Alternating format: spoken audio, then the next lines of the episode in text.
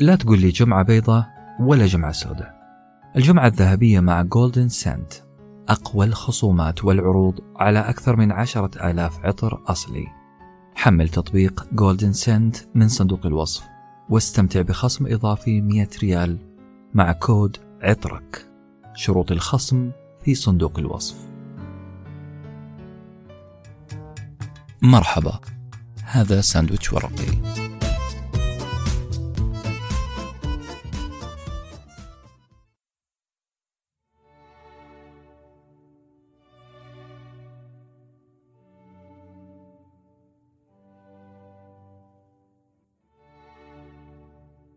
هل نحن أذكياء كفاية لنعرف كم هي الحيوانات ذكية؟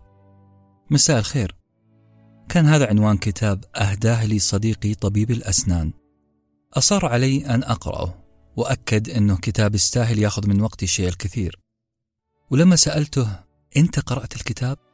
رد قائلا لا ولا أعرف ما هو محتواه لكن أعتقد أنه كتاب عظيم رد غريب من صديقي لكن أنا ما أقدر أنكر أنه الكتاب مغري في غلافه. صورة فهد مرقط يقف على قدمين وينظر للعالم نظرة شخص صاحب هدف. العنوان بالخط الكبير على اليمين والمؤلف اسمه فرانز ديفال عاشق للحيوانات وسلوك الحيوانات ومجادل من الدرجة الأولى. بعد تصفح سريع للكتاب قلت في نفسي حاجة. لست ذلك الشخص اللي تعجبه هذه النوعية من الكتب. أنا تخصصي أدبي والحيوانات لا تتقن حرفة الكتابة الأدبية فلست أنا ذلك الشخص الذي سيستمتع بقراءة الكتاب. أنا لا أحب الحيوانات أصلا أليفها ومتوحشها. علاقتي بالحيوانات لا تتعدى أنها مصدر للبروتين والحليب. صحيح أني أحقد على مقاطع تعذيب الحيوانات. عندي وجهة نظر معادية للصيد الجائر أعجب ببعض ألاعيب القطط ومقاطعها اليوتيوبية المجمعة لكنني لست ذلك الشخص. الغريب والعجيب إني بعد ما ركنت الكتاب خمسة أشهر على الرف عدت إليه وبدأت في قراءته. ليصبح هذا الكتاب واحد من أمتع الكتب اللي قرأتها في حياتي. كتاب عمل لي complete transformation تغيير كلي في علاقاتي بالحيوانات. الغريب إنني بعد الكتاب بدأت أتابع مقاطع الحيوانات بأعين جديدة. الغريب فعلا إني أصبحت ذلك الشخص. وهنا الفرق بين being و becoming الكينونة والصيرورة.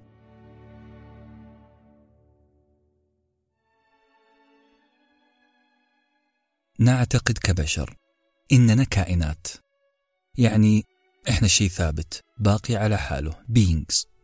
بينما من المفترض أن نسمي أنفسنا صيرورة becomings.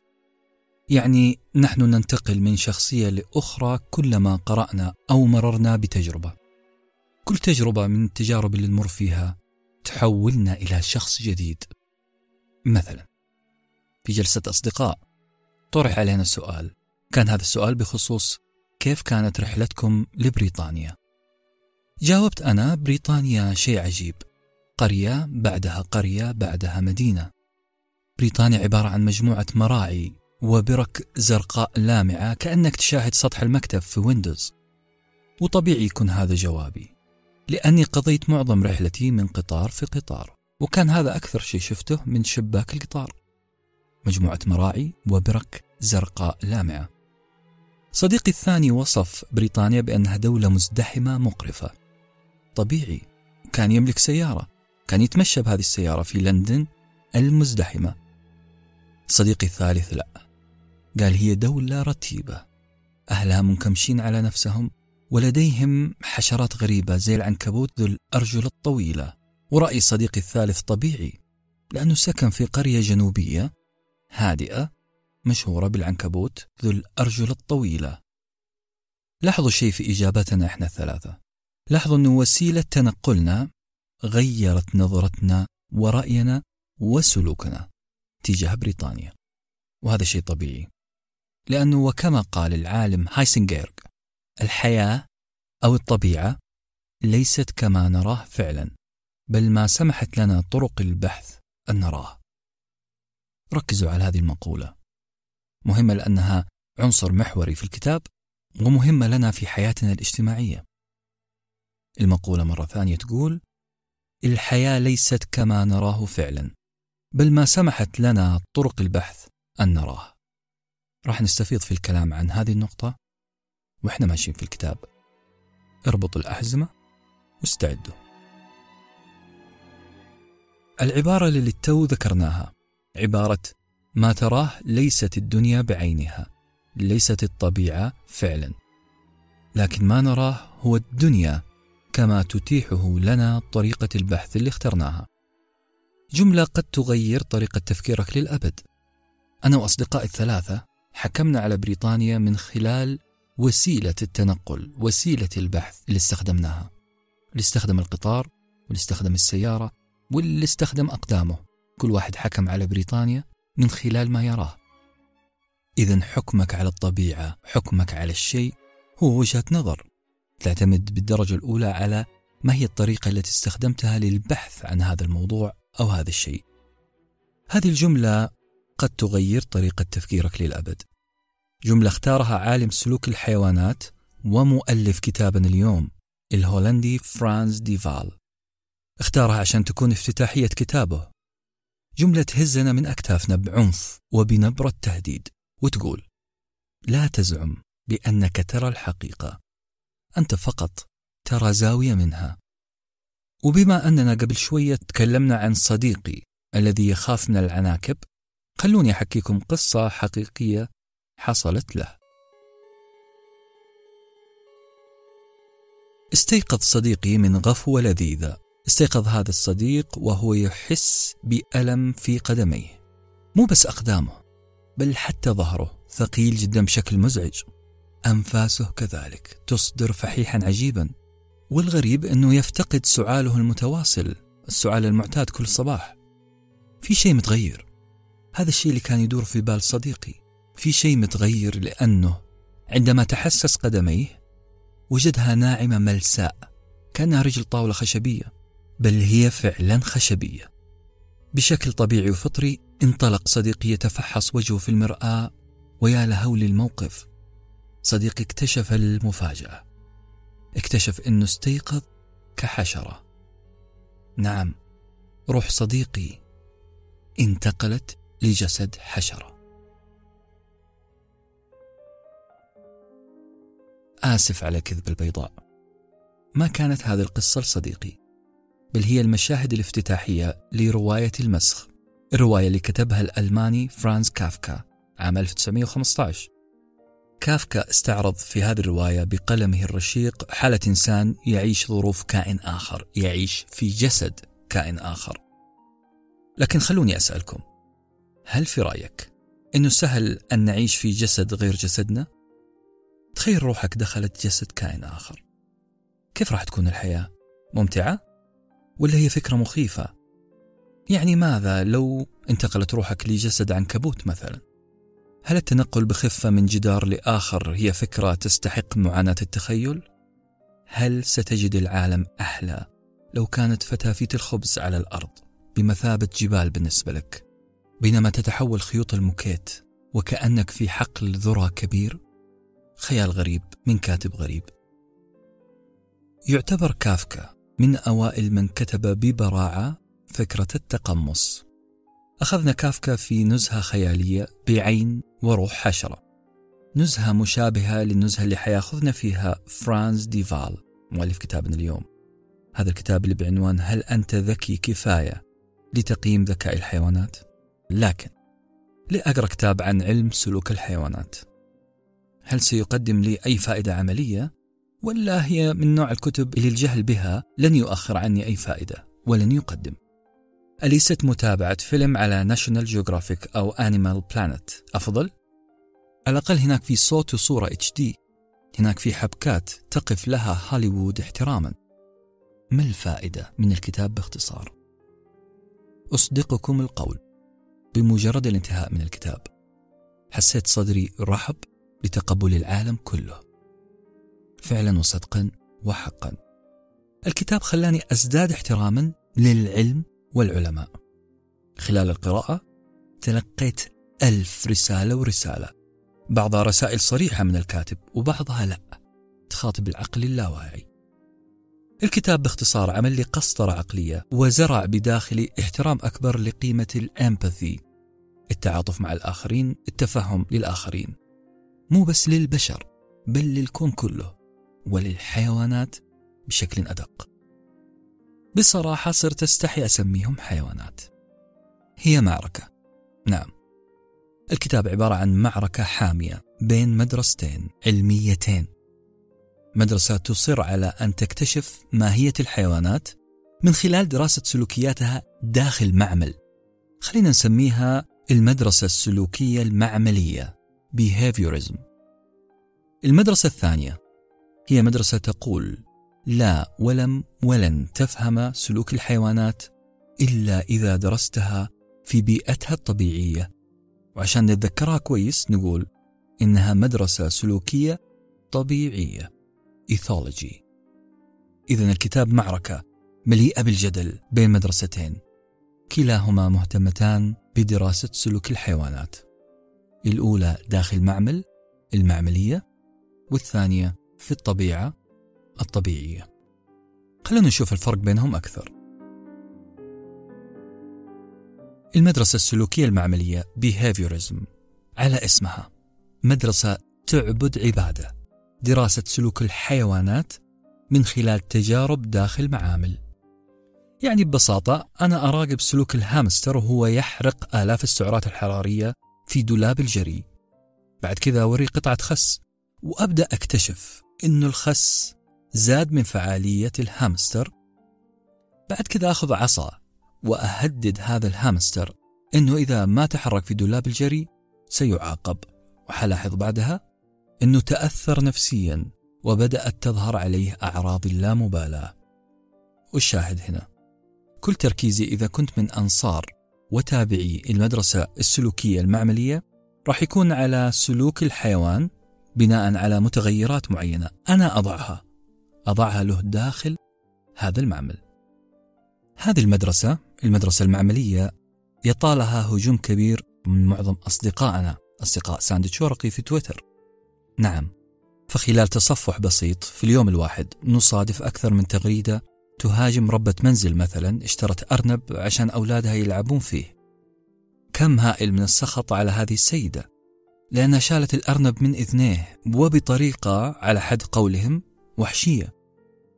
كنت أقرأ هذه التغريدات مستغرب لأنه هذا هو الوضع الطبيعي لتعاملنا مع الأرانب. ما جاء في بالي ولا واحد في المية أنه الأرنب ممكن يكون متضايق من هذا الوضع. الشاهد أنه أصدقائنا في تويتر هاجموا ولا زالوا يهاجمون بشراسة التجارب المعملية على الفئران والطيور والضفادع.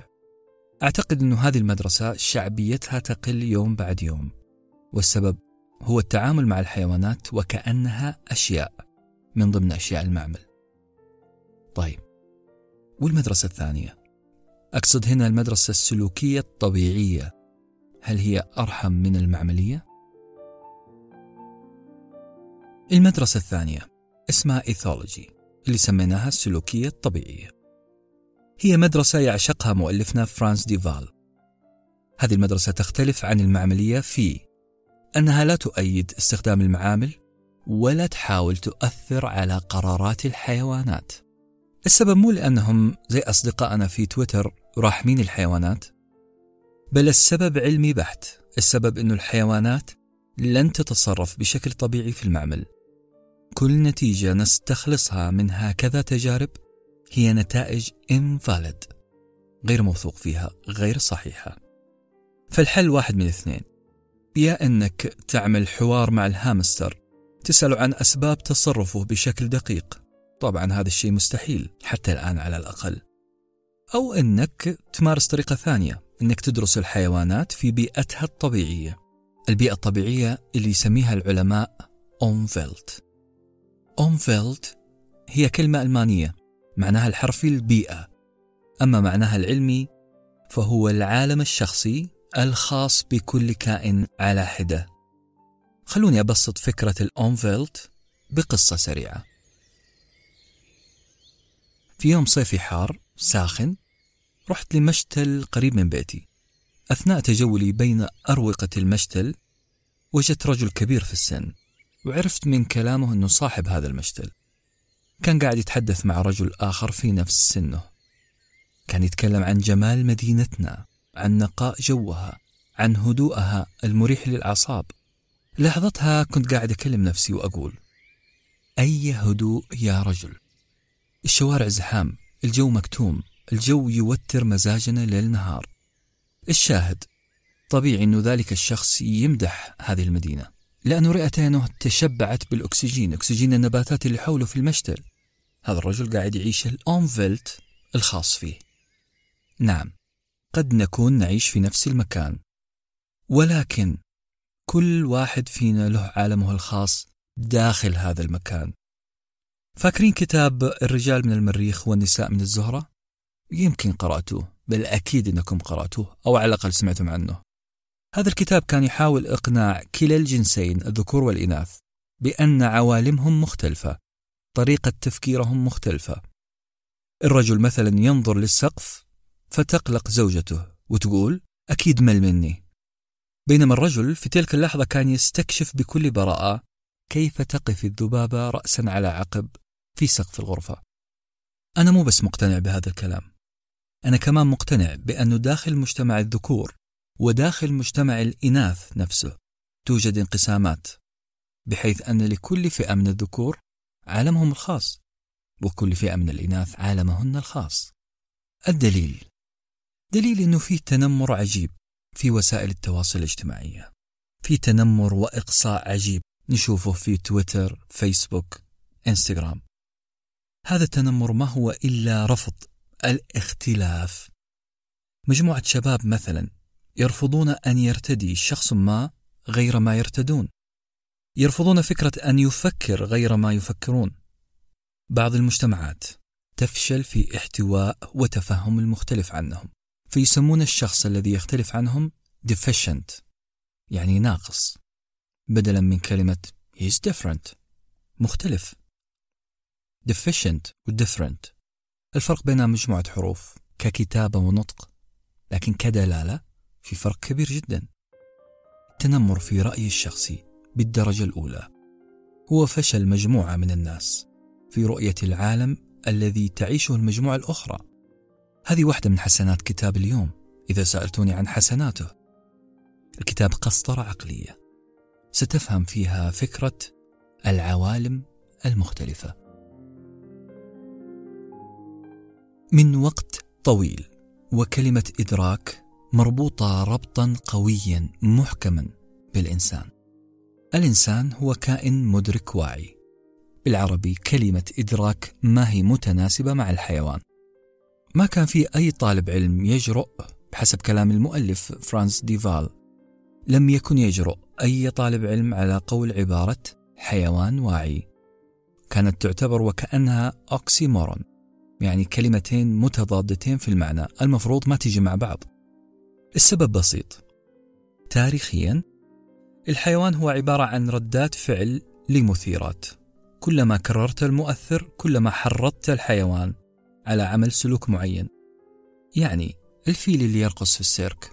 يا جماعة ترى الفيل ما هم مسلطن مع أغنية البوب اللي قاعد أنت تسمعها.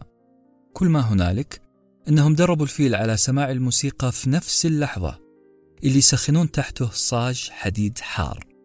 ترى الفيل يتقافز ألما لا طربا. والوقت مناسب أن نشكر الشاعر اللي قال لا تحسبوا رقصي بينكم طربا. والفيل يرقص مذبوحا من الألم. إذا الحيوان كائن غير مدرك غير واعي. ترد المدرسة الطبيعية بكلمة لا. هذا غير صحيح. كونك قدرت تبهدل الحيوانات عشان هذه الحيوانات تعطيك ردات فعل معينة لا يلغي حقيقة. أن لديها وعيها الخاص. هذا الوعي اللي أنت ما وفرت له البيئة المناسبة ولا الظروف الجيدة. الحيوانات لديها وعي وإدراك فوق ما تتصور. لكن هذا الوعي متناسب مع قدراتها بيئتها وأهدافها هي. والخفاش خير دليل. خدعونا فقالوا أن الثعلب مكار. الحقيقة أنه الثعلب تلميذ كسول عند الخفاش. لأن الأخير هو قائد عسكري بامتياز. عجيب هذا الكائن. عجيب جدا في كل شيء. له طير خالص ولا هو من الثدييات. كائن يمتلك تشكيلة تناقضات لا تأتي إلا في الدهاء فقط. الخفاش يطلق موجات صوتية يرتد صداها فيعرف أبعاد المكان والموجودين في هذا المكان. لكن ماذا لو كان في هذا المكان حشرة عندها حاسة سمع قوية. حشرة تستطيع أن تتفادى موجات الخفاش. عشان توهم الخفاش أنه ما في أحد في الغرفة. ذكاء حشري عظيم. لكن الخفاش أذكى. الخفاش يقول في نفسه يبدو أن هناك من استطاع أن يفك شفرتي. في كائن قاعد يتفادى موجات الصوت اللي أنا أطلقها. خليني أرسل رسالة صوتية تحت سمعية. خليني أتأكد من عدم وجود شخص فعلا. يرسل الخفاش موجاته الجديدة التي لا تسمعها الحشرة ثم ينقض عليها. تكنيك عسكري عظيم لا يسعنا إلا بتسميته إدراك ووعي. وعي بوجود كائن آخر كائن يسترق السمع لموجاتي. فأغير من درجتها حتى أخدعه.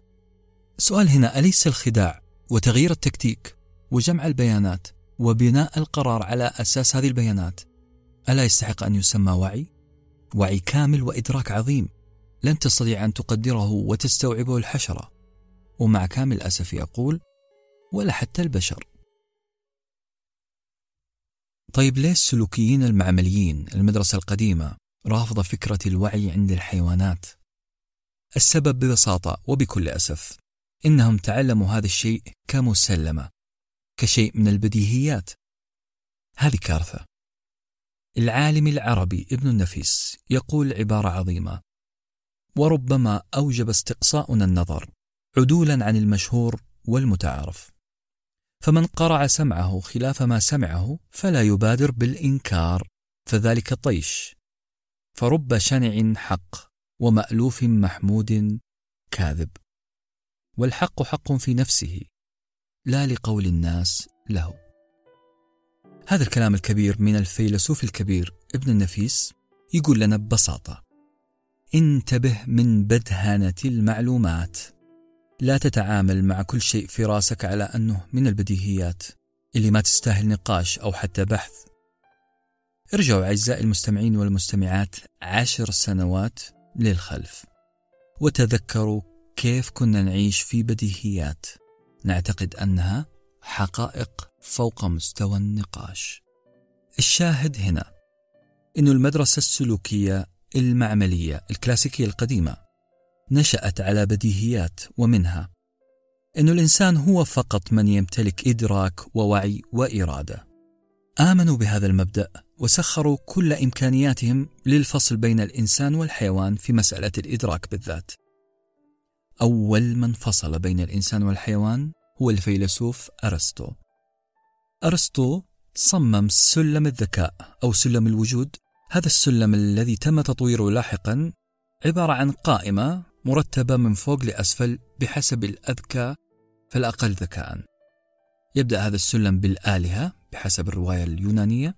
ينزل بعد كذا للملائكة ثم الإنسان.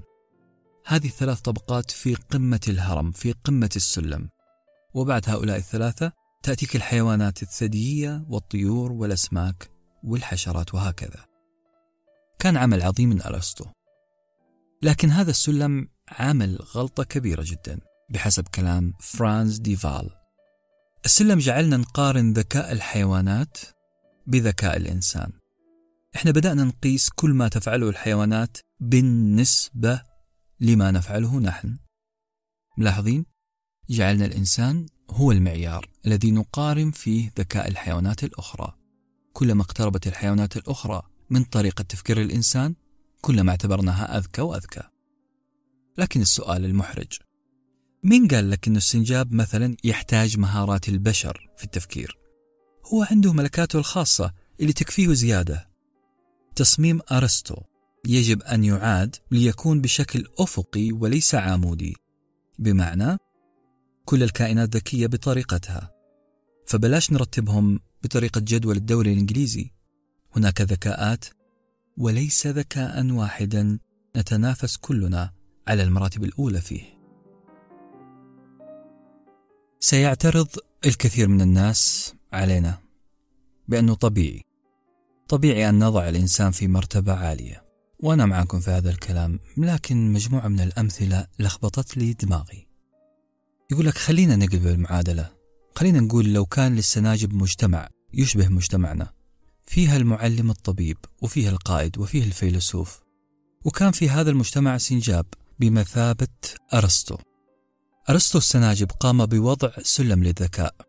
طبيعي أن يعرف الذكاء بطريقته الخاصة وبملكات تتناسب مع عالم السناجب. السنجاب يعتبر من ملوك التذكر. السنجاب يخبئ مئات من حبات البندق ثم يعود لها بدون الحاجة لوقت أو تفكير. السناجب تخزن الصنوبر بطريقة منظمة أفضل من فرق التخزين في مستودعات أمازون. ولذلك راح يصمم سلم للذكاء بناء على قوة الذاكرة ودقة التفاصيل وحساب الإحداثيات.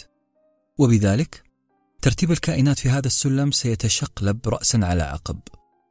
طبيعي أن ينزل الإنسان في ترتيب الذكاء لأن الإنسان يواجه صعوبة في تذكر المكان اللي ركن فيه سيارته في المول. كانت حجة جميلة تدعونا للخيال لكن السلوكية المعملية عندها حجة قوية حجة معتبرة على موقفها من وعي الحيوانات. السلوكية المعملية ترفض فكرة وعي الحيوانات لأنه لا يوجد دليل ملموس وعلمي على أن الحيوان واعي. كل ما يوجد هي مجموعة قصص. تجارب غير رسمية أجراها مهوسو علوم السلوك العاطفيين المحبين للبراري والقفار وهنا يتدخل مؤلف الكتاب. بصراحة قال عبارة تسطر بماء الذهب تسطير فاخر. يقول غياب الدليل ليس دليل على الغياب. غياب الدليل ليس دليل على الغياب. هو يقصد أنه عدم وجود دراسات تثبت وعي وذكاء الحيوانات لا يعني عدم وجود ذكاء عند الحيوانات. قد نكون أغفلنا طريقة معينة عشان نكتشف ذكائهم فرانس ديفال يقول أن القصص والتجارب والملاحظات قاعدة تتزايد وتدل على أن الحيوانات لديها ما يكفي من الوعي عشان نصنفها ككائنات واعية. مشكلتكم يا سلوكيين يا معمليين؟ هي الاختزال. good point يا فرانز ديفال. اختزال بالعربي أصلها من الخزل الخزل هو التفكك في المشي يعني مشي في تقطع ما في انسيابية كأنك خايف من شيء أمامك على الأرض عارفين معلقة الأعشى اللي تبدأ ب ودع هريرة إن الركب مرتحل وهل تطيق وداعا أيها الرجل؟ هنا الأعشى يودع فتاة اسمها هريرة ويصفها بأن كأن مشيتها من بيت جارتها مر السحاب لا ريث ولا عجل. ملء الوشاح وصفر الدرع بهكنة. إذا تأتى يكاد الخصر ينخزل. ينخزل معناها إذا مشت هريرة تمشي بتثني وغنج فيكاد خصرها النحيل أن ينخزل أي ينقطع. عجيب وصفك يا أعشى. الشاهد هنا أنه اختزال يعني اقتطاع أو انقطاع. والاختزال الذي يحذر منه كاتبنا هو اختزال أو اقتطاع دوافع الحيوانات في سبب واحد. مشكلة السلوكيين المعمليين إنهم اختزلوا دوافع الحيوانات في الحصول على جائزة كالأكل مثلا أو خوف من العقاب كالكهرباء. أما الحب والتسلية والرحمة والوعي لا لا لا.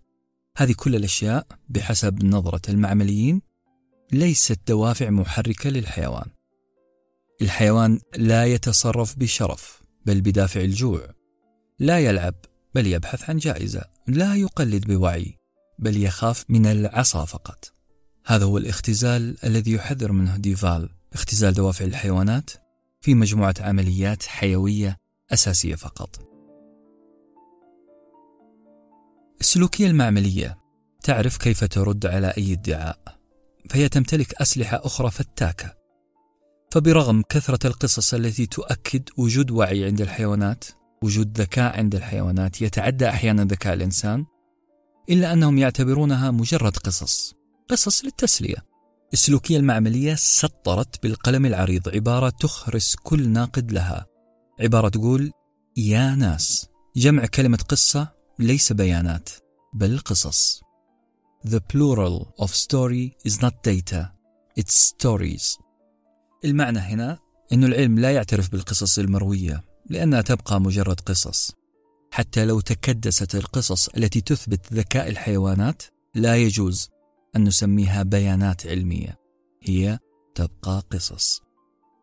جميلة جدا العبارة. جمع قصة ليس بيانات بل قصص. وهذا الشيء اللي يحترم في العلم. لكن السلوكية المعملية تطرفت في التركيز على الظاهر. وأغفلت الباطن. أغفلت ما يحدث داخل العقل وكأنهم يقولون لعبة الباطن ما هي لعبتنا إحنا لنا بما تراه أعيننا. تمادت هذه المدرسة في دراسة الحياة البشرية والحيوانية طبعا على أساس أنها مؤثر وسلوك. أغفلت التجربة الشخصية الانطباعات الشخصية. السلوكية المعملية حولتنا لمراقبين للسلوك فقط. فرانس ديفال وصفها بطريقة مضحكة قال المدرسة السلوكية المعملية ركزت كثير على السلوك الظاهر بشكل مبالغ فيه وكأننا أنا وأنت كأننا جالسين نشرب قهوة وبعد أن تنتهي أنت من شرب القهوة أقول لك قهوتك كانت رائعة ما رأيك في قهوتي؟ متخيلين الوضع؟ بدل ما أستطعم أنا القهوة أبدأ في الحكم على طعم القهوة من خلال المؤشرات اللي هو يعطيني إياها إذا ابتسم إذا القهوة رائعة. ملاحظ عزيزي المستمع والمستمعة مدى التركيز على السلوك الظاهر لدرجة إني أحكم على القهوة مو من رأيي الشخصي بل من ردة فعلك أنت. ألا تعتبر هذه نظرة قاصرة تهتم بالشكل فقط؟ بصراحة نعم. لنزيد الطين بلا. السلوكية المعملية. استطاعت أن تفرض نفسها على الساحة بقدرتها على التلاعب اللغوي. هي مدرسة تخترع المفردات وتلعب في دلالاتها بطريقة عجيبة طريقة تدعم موقفها ورأيها. يعني إيش دلالة المفردات؟ دلالة المفردات يعني الكلمة عادة تدل أو لها دلالة على شيء ما. فشجرة مثلا هي دلالة على جذع بني تعلوه فروع خضراء. لكن الشيء الجديد هنا أنه دلالات الكلمات ممكن تتغير مع الوقت. وأبسط دليل عندك كلمة ثقافة بالعربي. ثقفة يعني حد أو سنة. تثقيف الرمح هو حد الرمح. لو جيت كلمت المتنبي في يوم من الأيام وقلت له أنا أعشق الثقافة والتثقيف حيجي في باله إنك من صناع السلاح المتمرسين. لكن مع الوقت كلمة ثقافة تحولت دلالتها لتصبح الآن بمعنى حدة الذهن. وبكذا كلمة مثقف أخذت مكان كلمة أديب. طيب ماذا فعلت السلوكية المعملية بالكلمات ودلالاتها؟ المؤلف ضرب مثال جميل عن مفردة التقليد imitation. يقول المؤلف أن التقليد كان صفة ملتصقة بالإنسان بس. دلالة imitation تشير للإنسان فقط. الإنسان هو الكائن الوحيد الذي يرى أفعال الآخرين. يعجب بها ثم يقلدها. بعدين يقلدها شخص آخر وآخر وآخر إلى أن تصبح ثقافة مجتمع. هذا الاعتقاد تم ضربه ضربا مبرحا عندما أثبت أن الحيوانات أيضا تقلد أن الحيوانات بإمكانها أن تصنع ثقافة. مثلا قرود الكابوتشين.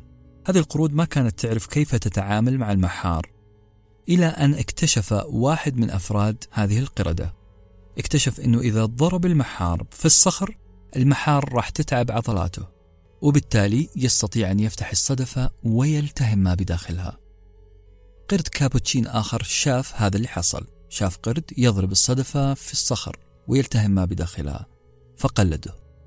ثالث ورابع وخامس قلدوه إلى أن أصبح ضرب المحار في الصخر ثقافة مجتمع كابوتشيني. بالعربي الواضح نقول دلالة كلمة imitation لم تعد خاصة بالإنسان بل شملت كذلك الحيوانات لأن الحيوانات تقلد. الآن انحرق كرت من كروت المعمليين. السلوكيين المعمليين بدأوا استخدام لفظة جديدة لفظة خاصة بالإنسان وهي لفظة التقليد الحقيقي true imitation. وقالوا أن التقليد الحقيقي هو تقليد الرغبة. لا يمارسه إلا الإنسان. هو تقليد متعمد مو سببه حافز دنيء مثل الحيوانات.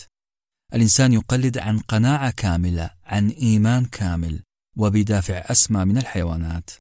بهذه الطريقة استطاعت المدرسة المعملية أن تستخدم اللغة كسلاح في معركة انتصروا فيها مؤقتا. ملاحظين خطورة التلاعب في دلالة الكلمات واختراع الكلمات. خلونا نرفع سقف الصراحة شوية. خلينا نرفعه لأعلى مستوى ونقول للأسف اللعب باللغة لا يستخدم مع الحيوانات فقط بل حتى البشر. تستخدم اللغة لإقصاء البشر. تستخدم اللغة لشيطنة البشر. فكر شوية في ظاهرة نحن وهم. نحن وهم ضميران يشيران لمجموعتين المجموعة الأولى نحبها اسمها نحن. ومجموعة أخرى ما نحبها اسمها هم كيف أقدر أكون هذه المجموعتين نحن وهم؟ ببساطة أنا أضع شروط عضوية لمجموعة نحن يعني نحن هي مجموعة بشرتها لونها كذا لهجتها كذا لبسها وتقاليدها كذا وكذا أي خروج عن هذه الشروط ستنطبق عليك عضوية هم ملاحظين الخطورة؟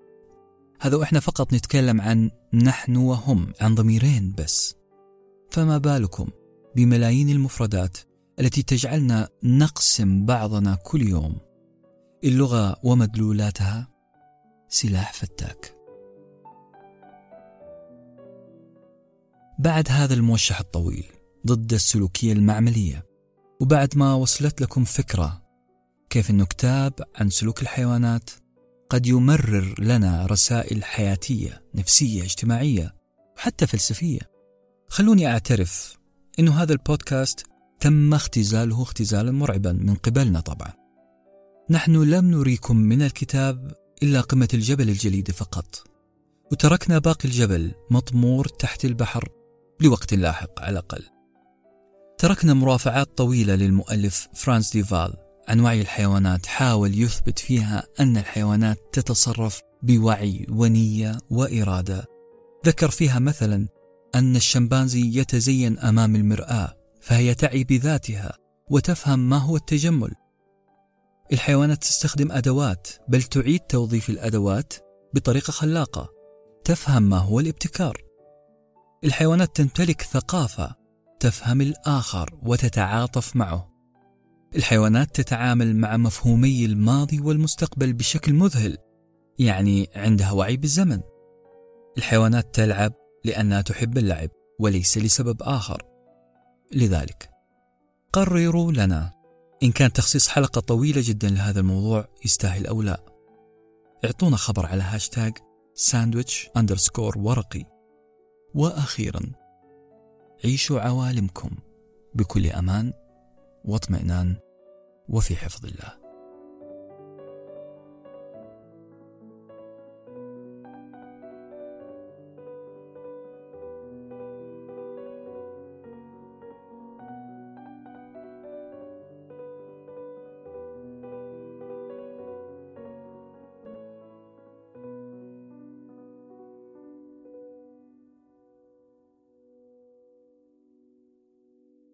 كنتم مع ساندويتش ورقي وجبة معرفية نتشارك لذتها.